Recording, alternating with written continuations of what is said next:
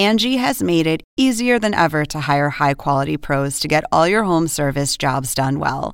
Just bring them your project online or with the Angie app, answer a few questions, and Angie will connect you with local pros who match your specific needs. Or book a service instantly at an upfront price. So join the millions of homeowners who use Angie to care for their homes and get your next home service job done well. Download the free Angie mobile app today or visit Angie.com. That's A N G I.com. The success of the Make America Great Again slogan has just been put into numbers. A new Pew Research Center study out this week found that 41% of Americans feel life in the U.S. is now worse than it was 50 years ago, while only 37% feel it's better. But the global survey also assessed the mood in other countries, and it brings me to my question. Which nation most strongly believes life to be better in their country today than it was 50 years ago? Vietnam, Turkey, Germany, or India? Stay tuned and this is GPS, the Global Public Square. Welcome to all of you in the United States and around the world. I'm Fareed Zakaria. Today on the show, President Trump breaks decades of tradition on Jerusalem. It is time to officially recognize Jerusalem as the capital of Israel. Those words upset America's allies and enemies alike. One ally was, of course, pleased. President Trump, thank you for today's historic decision. But will it put peace even further out of reach? I have a great panel to debate. Also, it was the United Nations that laid out the plan for Jerusalem in 1947. I have an exclusive interview with the Secretary General to get his reaction and to talk about his broader relations with President Trump and also what can possibly be done about North Korea. Hope is the last thing we can afford to lose. But first, here's my take. With his decision to move the American embassy to Jerusalem, President Trump did something puzzling for a person who claims to be a great deal maker. He made a massive, preemptive concession to one side in a complicated negotiation without getting anything for it in return. If that's how he operates, it's no wonder so many of his former colleagues think he isn't actually a very successful businessman after all. Jerusalem is Israel's capital and will remain so. I don't dispute the fact or its merits. But the reason that all 86 countries that have embassies in Israel have so far located them in Tel Aviv is that Jerusalem is an integral part of the final settlement between Israelis and Palestinians. The Palestinians claim the city as their capital as well. It contains sites sacred to all three of the world's Abrahamic faiths. It has within it a large Arab population that, even after decades of new Israeli settlements, comprises more than a third of the city's total. So, the formal status of Jerusalem has always been seen by Republicans and Democrats, Europeans and Asians, as a matter to be codified in the context of peace between Israel and the Palestinians. Far from being part of a larger strategic plan, Trump's announcement appears to be a one off decision designed largely to delight core elements of Trump's base at home evangelical Christians and pro Israeli donors. The only strategic aspect appears to be that it will help shore up the GOP base on the eve of Roy Moore's senatorial contest in Alabama. That is not diplomacy, that's pandering. There are ways to solve the Jerusalem problem such as by carving out some neighborhoods in the eastern part of the city and allowing the Palestinians to claim those as their capital. Trump's announcement actually did not specifically foreclose this possibility, which makes the move even more puzzling. It actually achieves little on the ground, all the while offending millions of Palestinians, hundreds of millions of Arabs, and public opinion almost everywhere. When China, your European allies, the Pope, the kings of Saudi Arabia and Jordan all voice strong opposition, it is surely worth questioning the wisdom of the policy. While many people have predicted violence in the Middle East, it's likely that this will be contained. Israel is now the regional superpower, and its neighbors know it. It also has tight control over the Palestinian territories with a network of barriers, checkpoints, and intelligence operations. Terrorism for most Israelis is a problem that has simply gone away. The real danger is that this decision only adds to the mounting despair of Palestinians, who are already weak, divided, and dysfunctional. They've never had good leadership. They barely have any leadership now. They live in an unusual, almost unique condition in the modern world citizens of no state without a country of their own. Meanwhile, Israel will continue to prosper economically and maintain its genuinely democratic character, but with this one large caveat it will rule over lands with millions of people who lack full political rights. That cancer at the heart of Israel's democratic system and culture will remain and might intensify as Israeli Arabs grow in number. There will be an Israel that looks like Switzerland, surrounded by a Palestine that looks like Bangladesh. It's possible that at some point this inequality of income, status, and political rights will lead to some kind of explosion. It will certainly lead to greater polarization and discord. And America's action this week will have deepened these fissures and exacerbated those tensions. For more, go to cnn.com slash Fareed and read my Washington Post column this week. And let's get started.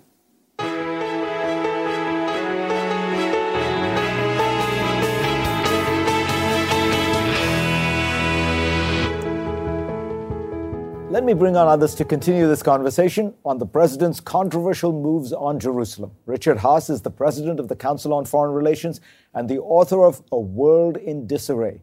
Hanan Ashrawi is a Palestinian lawmaker, a member of the executive committee of the PLO, and a former negotiator and spokesperson for the Palestinians. She joins us from Ramallah. And Dore Gold was Israel's ambassador to the UN, amongst many other diplomatic posts. He is president of the Jerusalem Center for Public Affairs and joins us from Los Angeles. Uh, Hanan Ashrawi, let me start with you. Um, what do you think uh, the effect of this decision will be? Does it not simply ratify reality? Not at all. On the contrary, it undermines the chances of peace. It totally destroys American credibility, standing, influence, and of course, it disqualifies it from taking any role in peacemaking in the future. It also sends a message to the whole world that you can impose facts unilaterally outside the law and you will get away with it. But if you commit to a negotiated settlement based on legality and justice and international law, then you get no cooperation. This has moved the US from being a so called peace broker, and we knew from the beginning it was never even handed, to uh, becoming complicit with Israel in its crime. Israel has annexed East Jerusalem illegally in 1967. And of course, it has uh, placed uh, West Jerusalem under its sovereignty in 1948, even though its legal status remains uh, as a corpus separatum. So now we have a so called uh, peace broker that has taken sides blatantly and that has, in many ways, rewarded impunity and has sold out the Palestinian people as well as the chances of peace and has succeeded in one fell swoop to, to undermine the security and stability of the whole region. Um, Dore Gold, isn't it fair uh, to say that while this might provide some emotional satisfaction for uh, Israelis, that it you know it, it, it, ratifies this sense of Jerusalem as their capital, which it is uh, de facto, um, it does complicate at the very least, perhaps threaten the, the, the peace process, any ultimate deal with the Palestinians. And it feels like, you know, in return for that little emotional frisson, you're giving up a lot. Well, I, I view it quite the opposite.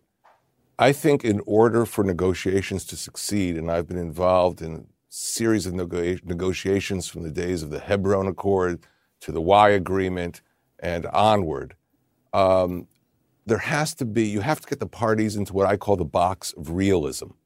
And unfortunately, those who've been engaged in peace negotiations on the Palestinian side haven't been there. Partly it's not their fault.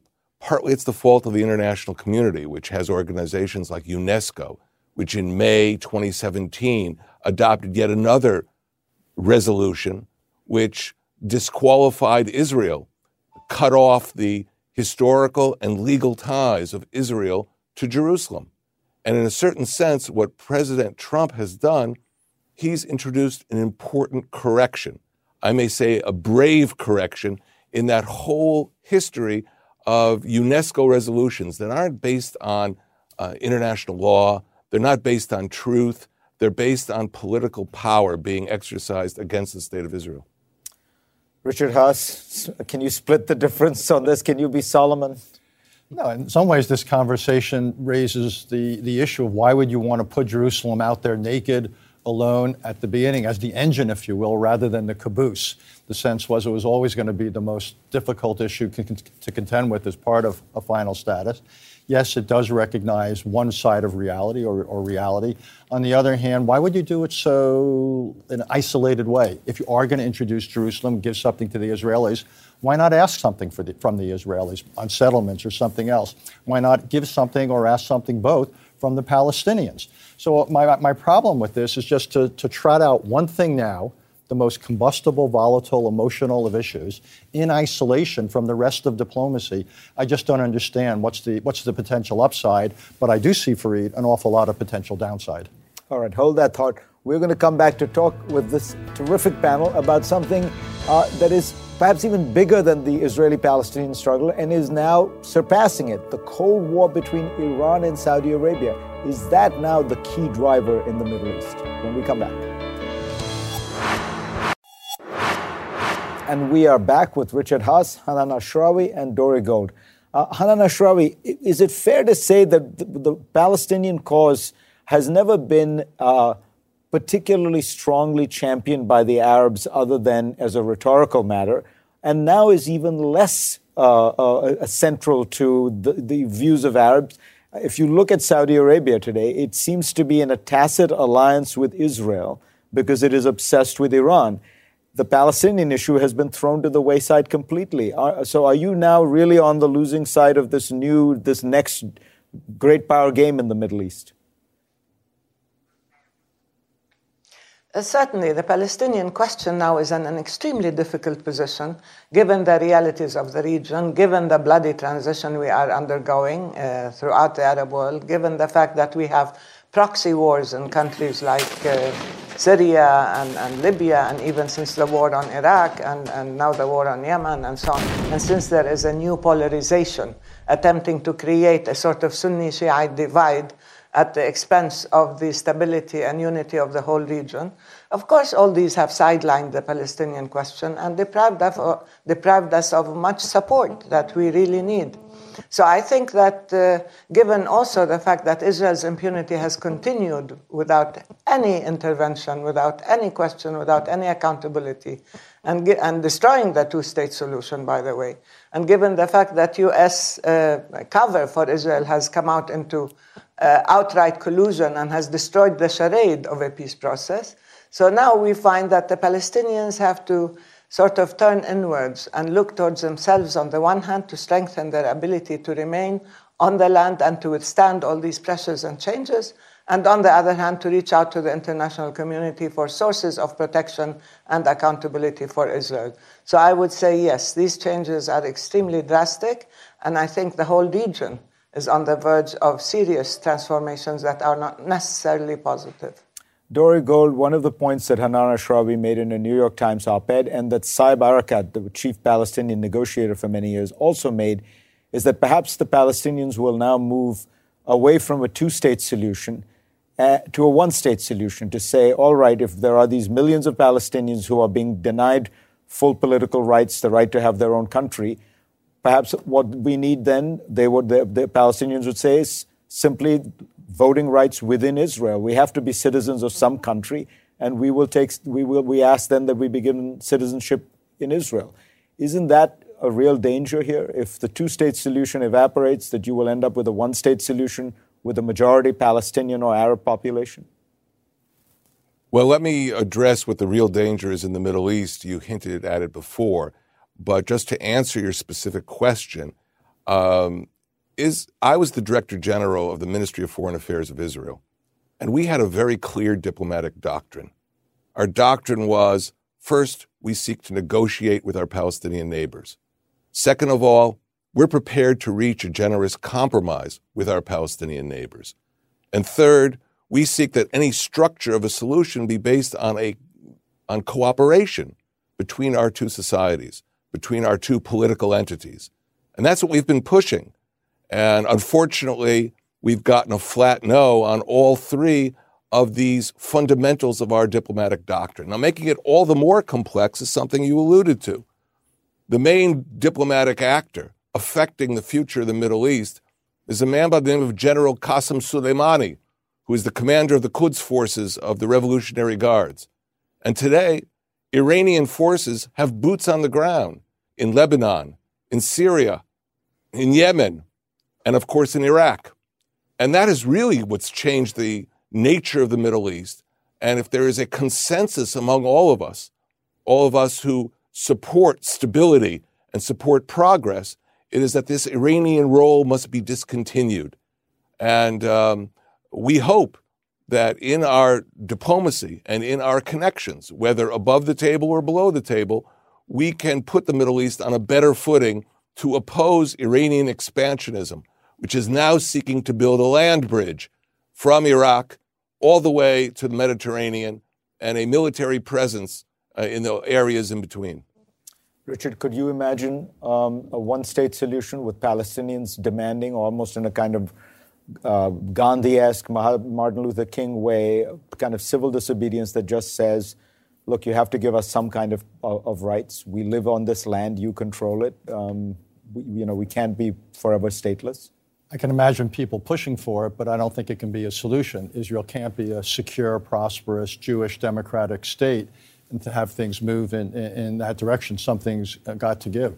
But there's an irony to this, this whole converse, conversation. People like me have sat on your show, Fareed, and criticized this administration for a lack of diplomacy towards North Korea or what they're doing to the State Department. So here you finally have a diplomatic initiative, but it's the wrong one. And it's actually, among other things, going to make it much more difficult for the United States to work with the Saudis and others against the Iranian imperial push. So we finally get some diplomacy. That's the good news. The bad news is it's a counterproductive example of it. Because um, the Saudis, the Jordanians all say, look, to the to the Trump administration. They're saying this publicly. You've just complicated our lives because it's hard for us to ally with you while you're being so you know, seemingly one-sided on this. All these regimes sit uneasily on top of their populations. This is an issue that has potentially real popular uh, interest and emotion. And the Saudis, in particular, who are so interested in consolidating power, this is just the sort of thing that might make it more difficult for them to be seen by their own people to be cozying up to the United States. This and spending $500 billion on a $500 million on a painting and 500 million on a yacht all in, in a few months. All in the name of an anti uh, anti-corruption campaign. Yes, it's hard to square that circle. Uh, Hanan Ashrawi, uh, Dore Gold, Richard Haass, thank you very much. Fascinating conversation. Next on GPS, Bill Gates, Jeff Bezos, and Warren Buffett have as much wealth as the poorest half of the United States population. So, where does inequality come from historically? I'll give you a hint. It seems to have started with big, strong horses and cattle. I will explain when we come back.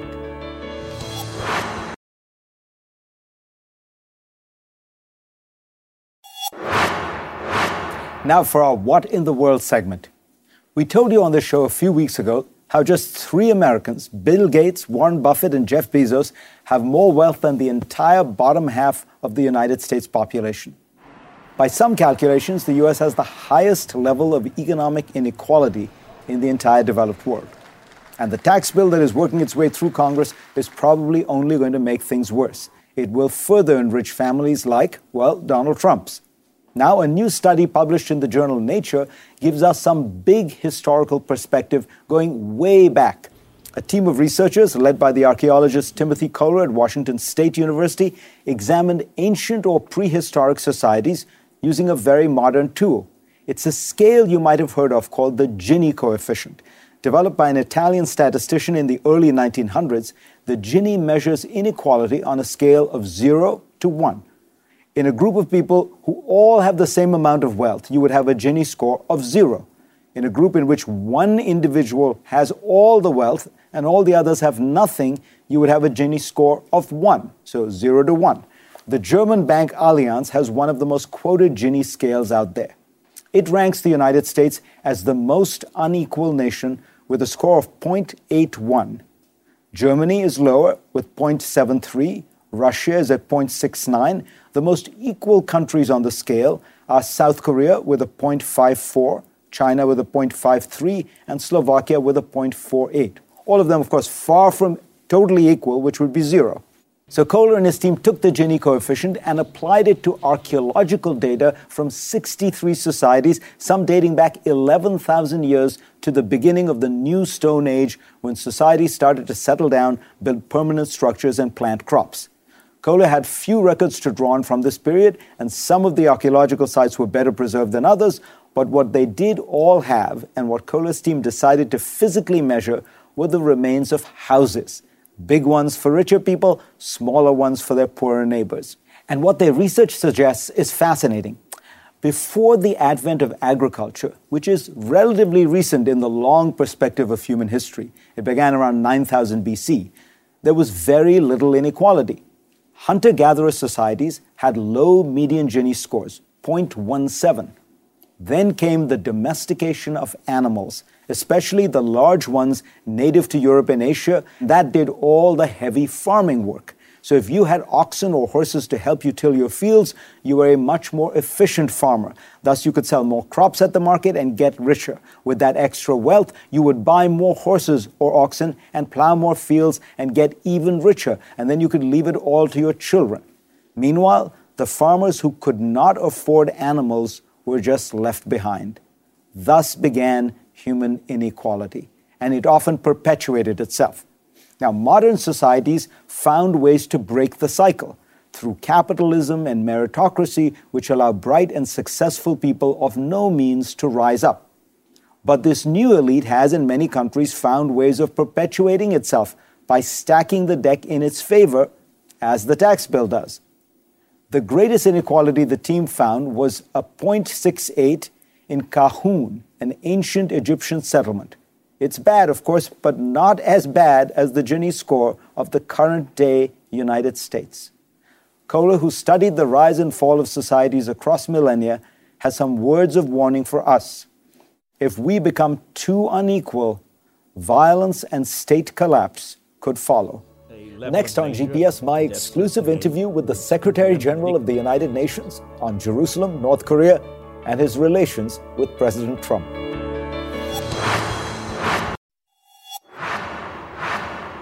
It was almost exactly 70 years ago that the United Nations passed Resolution 181 that calls for the city of Jerusalem to be a corpus separatum, a separate entity under international control. After fighting the following year, 1948, Jordan took control of the city's east while Israel got the western part. In 1967, Israel wrested control of the entire city. Two years following that original 1947 resolution, Antonio Manuel de Oliveira Guterres was born in Lisbon, Portugal. A lifelong activist, politician, and diplomat, Guterres now serves as the Secretary General of the United Nations. On Wednesday, after the president's announcement, Guterres said we were in a moment of great anxiety I sat down with him later in the week in the chambers of the UN Security Council. Mr. Secretary General, pleasure to have you on. It's an honor pleasure to be here with you. Um, what, what, do you think is the danger of President Trump's uh, recognition of Jerusalem? You, you spoke out with, with some concern about it. Well, you know, I was quite hopeful in relation to the efforts that President Trump uh, was making uh, with his team uh, to try to bring Israelis and Palestinians to accept a solution. I mean, until now, in the past, we had several times a peace process. But the fact is that peace processes went on and on and on, and at a certain moment they would break, and then things would get worse than what they were. And I think President Trump had the intuition that probably the best would be to try to negotiate a full package. Uh, and I know that uh, Kushner and others were very strongly involved in dialogue with the Palestinians and Israelis, and there was some hope that it would be possible. I'm not saying it, will happen, but there was a hope that it would be possible to finally bring this horrible conflict between Israelis and Palestinians to an end. I think that the decision that was taken Wednesday risks to compromise this effort, and if that is the case, it would be uh, uh, a pity because it would be so important to find a solution to this crisis. In my opinion, it must be a two-state solution, but it is so important to find a solution for this crisis. You said um, that you were you were hopeful and even uh, impressed by some of the things President Trump was saying to you. I, I, I imagine on the Israeli-Palestinian side. Um, on many other issues, he has seemed to take a very um, negative view of international institutions, multilateralism, uh, global agreements. He's pulled out of the Paris Accords. He's, uh, you know, de- defunding or pulling out of U.S. funding of UNESCO. Do you think this is the United States turning its back on institutions like the UN that it created after World War II? Well, uh, I think that there is a vision uh, that is expressed in the uh, sentence uh, uh, America First. The vision that uh, the interests of the American people are best protected by the US in itself, and that international organizations do not contribute much to it, uh, and that the engagement of the United States uh, in many of the global issues of today uh, are less relevant for the interests of the American people. I believe it's not uh, uh, uh, true. the US is too big and too relevant Uh, to be able to think it alone. Uh, uh, the, the way things happen in the world has a very important impact in the way things happen in the United States. And so in my belief, it is very important for the world and it's very important for the United States that the US engages. Engages in climate action, engages in migration, but also engages in addressing crises like the crisis in Syria or Iraq or Afghanistan or South Sudan or the DRC, where the role of the US can be extremely important to allow for solutions to be found, to have leverage, to have uh, pressure on the actors to these conflicts in order to be able to make them understand that uh, it's necessary to stop those conflicts. And in the end, uh, uh, uh what is clear is that wherever the US doesn't occupy the space, someone else will do. And this, in the end, will be, in my opinion, detrimental to American interests. And also, uh, the lack of capacity to have a stabilizing influence in the world, uh, in the multiplicity of crises we have, where conflicts are so much interlinked and linked to problems of global terrorism, I think that to disengage in world affairs also impacts negatively on the security of any people, including the American people. As you say, when the United States uh, steps back, others step forward, uh, and naturally their interests and values might be different. Uh, I feel as though you're already seeing this uh, with the rise of China, with China saying that it's more than happy to play a larger role. Uh, of course, you have a certain amount of ha- happening with Russia. Is that dynamic already um, accelerating? I think that dynamic is evident. First, we are no longer in a, a, unipolar world or a bipolar world of the Cold War. We are, but we are not yet in a multipolar world. You know, we, we are in a kind of a chaotic world where different countries are trying to assert themselves in different ways. Uh, and not only the big powers like China or Russia. You see the influence of countries like Iran or Saudi Arabia or Turkey. So, so uh, this is a, a, world that became difficult to predict, mm-hmm. where unpredictability and impunity are the new rules of the game. Mm-hmm. And that is why American influence is so important as a stabilizing factor. Now, the truth is that uh, for a country like China that has a very clear long term strategy, uh, I believe China considers that they have chances to become the largest economic power in the world in the near future. Uh, it is clear that wherever the United States leaves some space, China will occupy it from the development point of view. Uh, if one looks at uh, geostrategic considerations in the Middle East, for instance, it's clear wherever the US withdraws, Russia uh, or Iran or Saudi Arabia will consider there is an opportunity for them. So it is obvious for me that from the point of view of the international community as a whole, the fact that the United States does not engage in a situation is not positive, uh, makes things less predictable. And from the point of view of the United States, I think it also represents a threat in the long term. Because we live in a world where uh, the dangers are real for all of us. I mean, for decades we had no concerns with the nuclear danger.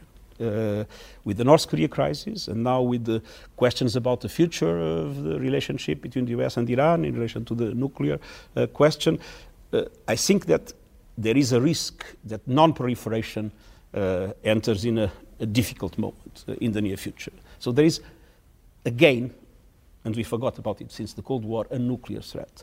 If you look at the global Middle East, now it's not only the Syria crisis or the Iraq crisis, everything is now interlinked. Uh, uh, you have the memory of the Cold War still, the US uh, Russia relationship, but you have the Israeli Palestinian question, but you have the Shia Sunni, and all these contradictions are now uh, piling up, uh, interacting with each other, and making the whole Middle East becoming a very dangerous area for the world, in my opinion, because also linked to problems of global terrorism. Uh, and then we have climate change, which is probably the defining threat of our times. And I believe that when the world is, is facing these kind of threats, it's very important to come together it's very important the role of multilateral organizations, and it's very important that a country like the United States plays a constructive and engaged role. Next on GPS, I'll be back with much more of my interview with Secretary General Guterres. We'll talk about what to do about the world's thorniest problem, North Korea. When the United Nations Secretary General Guterres and I sat down together in the Security Council chamber, our backdrop was a stunning mural by the Norwegian artist Per Krogh. The phoenix at the center of the artwork is said to represent the world rising from the ashes of war toward an era of peace. It was a fitting place, perhaps, to talk about the drums of war that are starting to sound between North Korea and the United States the general feeling is that North Korea is, the situation is at an impasse. There is no good military option. The North Koreans seem determined to acquire a large and robust nuclear capacity. Uh, they already have it uh, in many senses. And the only country that could do something about it is China, which will not cut off the fuel supplies because they worry about a collapse. If that's the reality, is there a solution, or is the world going to have to live with um, a nuclear North Korea that might have an arsenal in a few years larger than that of uh, Great Britain? Well, I have my political director in Pyongyang at the present moment, so I think hope is the last thing we can afford to lose. Um, uh, there is a very important factor here the unity of the Security Council. Of course, uh, that has not yet solved the problem, but it is clear that there is now a very large pressure over North Korea. And I think the North Koreans are feeling it. If that unity is maintained, and I strongly hope that it is maintained, I think it also paves the way for a diplomatic initiative to be possible. Uh, I don't think China controls North Korea. Uh, I think North Korea became an entity in itself. Uh, but I think that uh, for the North Koreans, uh, there is also a question of survival that is very important. Um, and my belief is that uh, if the unity of the Security Council is maintained, uh, I think North Korea can be forced to come to a meaningful dialogue, namely with the United States. that is probably the only power they fear um, uh, and uh, paved the way for the effective denuclearization of the Korean Peninsula. And I think we should do everything we can to reach that objective. And I believe that a diplomatic solution is the way to achieve it without a level of danger that, uh, again, would, would be unpredictable in its consequences if a military option would, would be taken. Um, you were the High Commissioner, Commissioner for Refugees, um, and we look at the situation for refugees around the world, which is really the worst it's ever been since World War II. Um, the Trump administration's new travel ban has just been o- okayed by the Supreme Court. Um, what do you say uh, to the American administration, which appears to, the United States already takes very few refugees and appears now to be closing its doors even to that small number? What I say to the American administration or to Europe or to countries in the north in general, is that it is essential to re-establish the integrity of the refugee protection regime. That is based in international law. And it's essential to understand that refugees are not terrorists, they are the first victims of terror, they are those that flee because of the action of terrorists, and that, um, uh, uh, when one looks at countries like Jordan or Lebanon, that have received millions of refugees with enormous generosity, or uh, Kenya and Uganda, uh, uh, I think it's very important that the developed world shows that we are ready in the developed world to have our share, to receive also a meaningful number of refugees. Of course, there are security concerns. And there are ways, fortunately, uh, uh, in relation to registration, to screening, today to be able to detect uh, those situations in which there could be a security risk. And I have to say that my experience is that those that really have terrorist intents, they, they look for other ways to move because the, the, the, refugee movement is so scrutinized that it really is not the best opportunity from that point of view. But there are ways to, to do effective screening and to guarantee the security, namely of resettlement program. So my appeal uh, to the global north, to the developed world, is be more generous to refugees, be more able to share the huge uh, contribution that countries in the south, like the ones I mentioned, are giving, and that will be, in my opinion, a very important factor to uh, increase peace and stability in the world. You mentioned that you felt the world was getting more chaotic, not, not so much multipolar. Um, do you worry that this chaos is getting to the point where it's turning into anarchy? Let's hope not. I think the role of the United Nations is exactly to avoid it. The Security Council, we are sitting in the room of the Security Council, as, as its mission, its primary mission, to preserve peace and security in the world. We have seen that the divisions in the Security Council had made it difficult. It's our role to do everything possible to avoid this uh, rather uh, uh, unstructured situation of global power not to lead to the kind of uh, chaos uh, that would make the terrible dangers we are already facing to become much worse. I think it's time for people to understand that what divides, what divides the countries around this table is much less than the vital interest to preserve global security and the vital interest to address challenges like climate change. Mr. Secretary General, pleasure to have you on, sir. Thank you very much. Next on GPS, the state of terror around the world. Are terror attacks and deaths in decline, or do we have an upswing? We can tell you what the trends look like when we come back.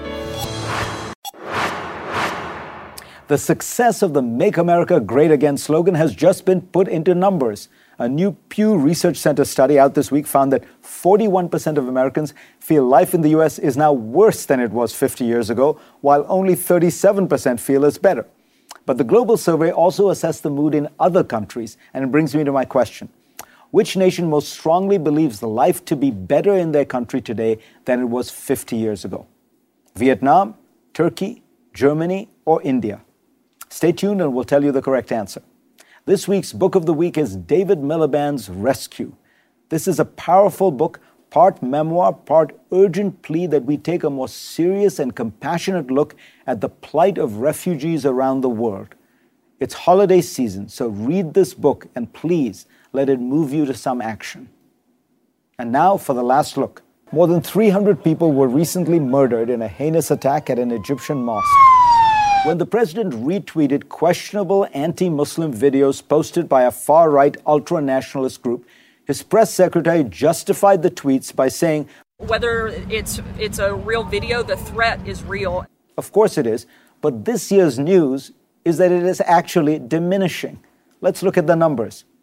Overall, the world saw a 13% decline in the number of terror related deaths last year, according to the most recent Global Terrorism Index. The largest improvement occurred in Nigeria, where deaths attributed to Boko Haram decreased by an astonishing 80%.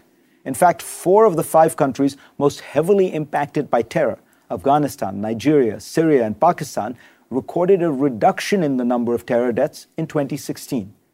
Those countries, however, along with Iraq, did still account for three quarters of all terrorism deaths. ISIS was particularly active in Iraq, and globally, deaths attributed to the group increased by 49%. The report does note another increase. The number of countries that experienced a terror death increased from 2015 to 2016. Overall, 25,673 people were killed in terrorist attacks around the entire world last year. Each of those deaths is a tragedy, but the numbers should be kept in perspective. After all, CDC data shows that more than 38,000 people in America alone died from gun related injuries last year. The answer to my GPS challenge question this week is A. 88% of Vietnamese polled found life in their country to be better than it was 50 years ago, with only 4% saying they thought life was now worse. Vietnam's booming economy can take part of the credit for the positive consensus in the country, but bear in mind that 2017 minus 50 equals 1967. That year, the U.S. military stepped up its efforts to crush the Viet Cong, escalating the violence of the Vietnam War. On the other end of the study spectrum, Venezuelans were the most pessimistic, with only 10% saying they thought life in their country today was better. Thanks to all of you for being part of my program this week. I will see you next week. Now streaming exclusively on Max, a new CNN flash doc about the album that has Nashville talking. Call Me Country. Beyonce and Nashville's Renaissance. Watch it at max.com slash call me country. Max subscription required.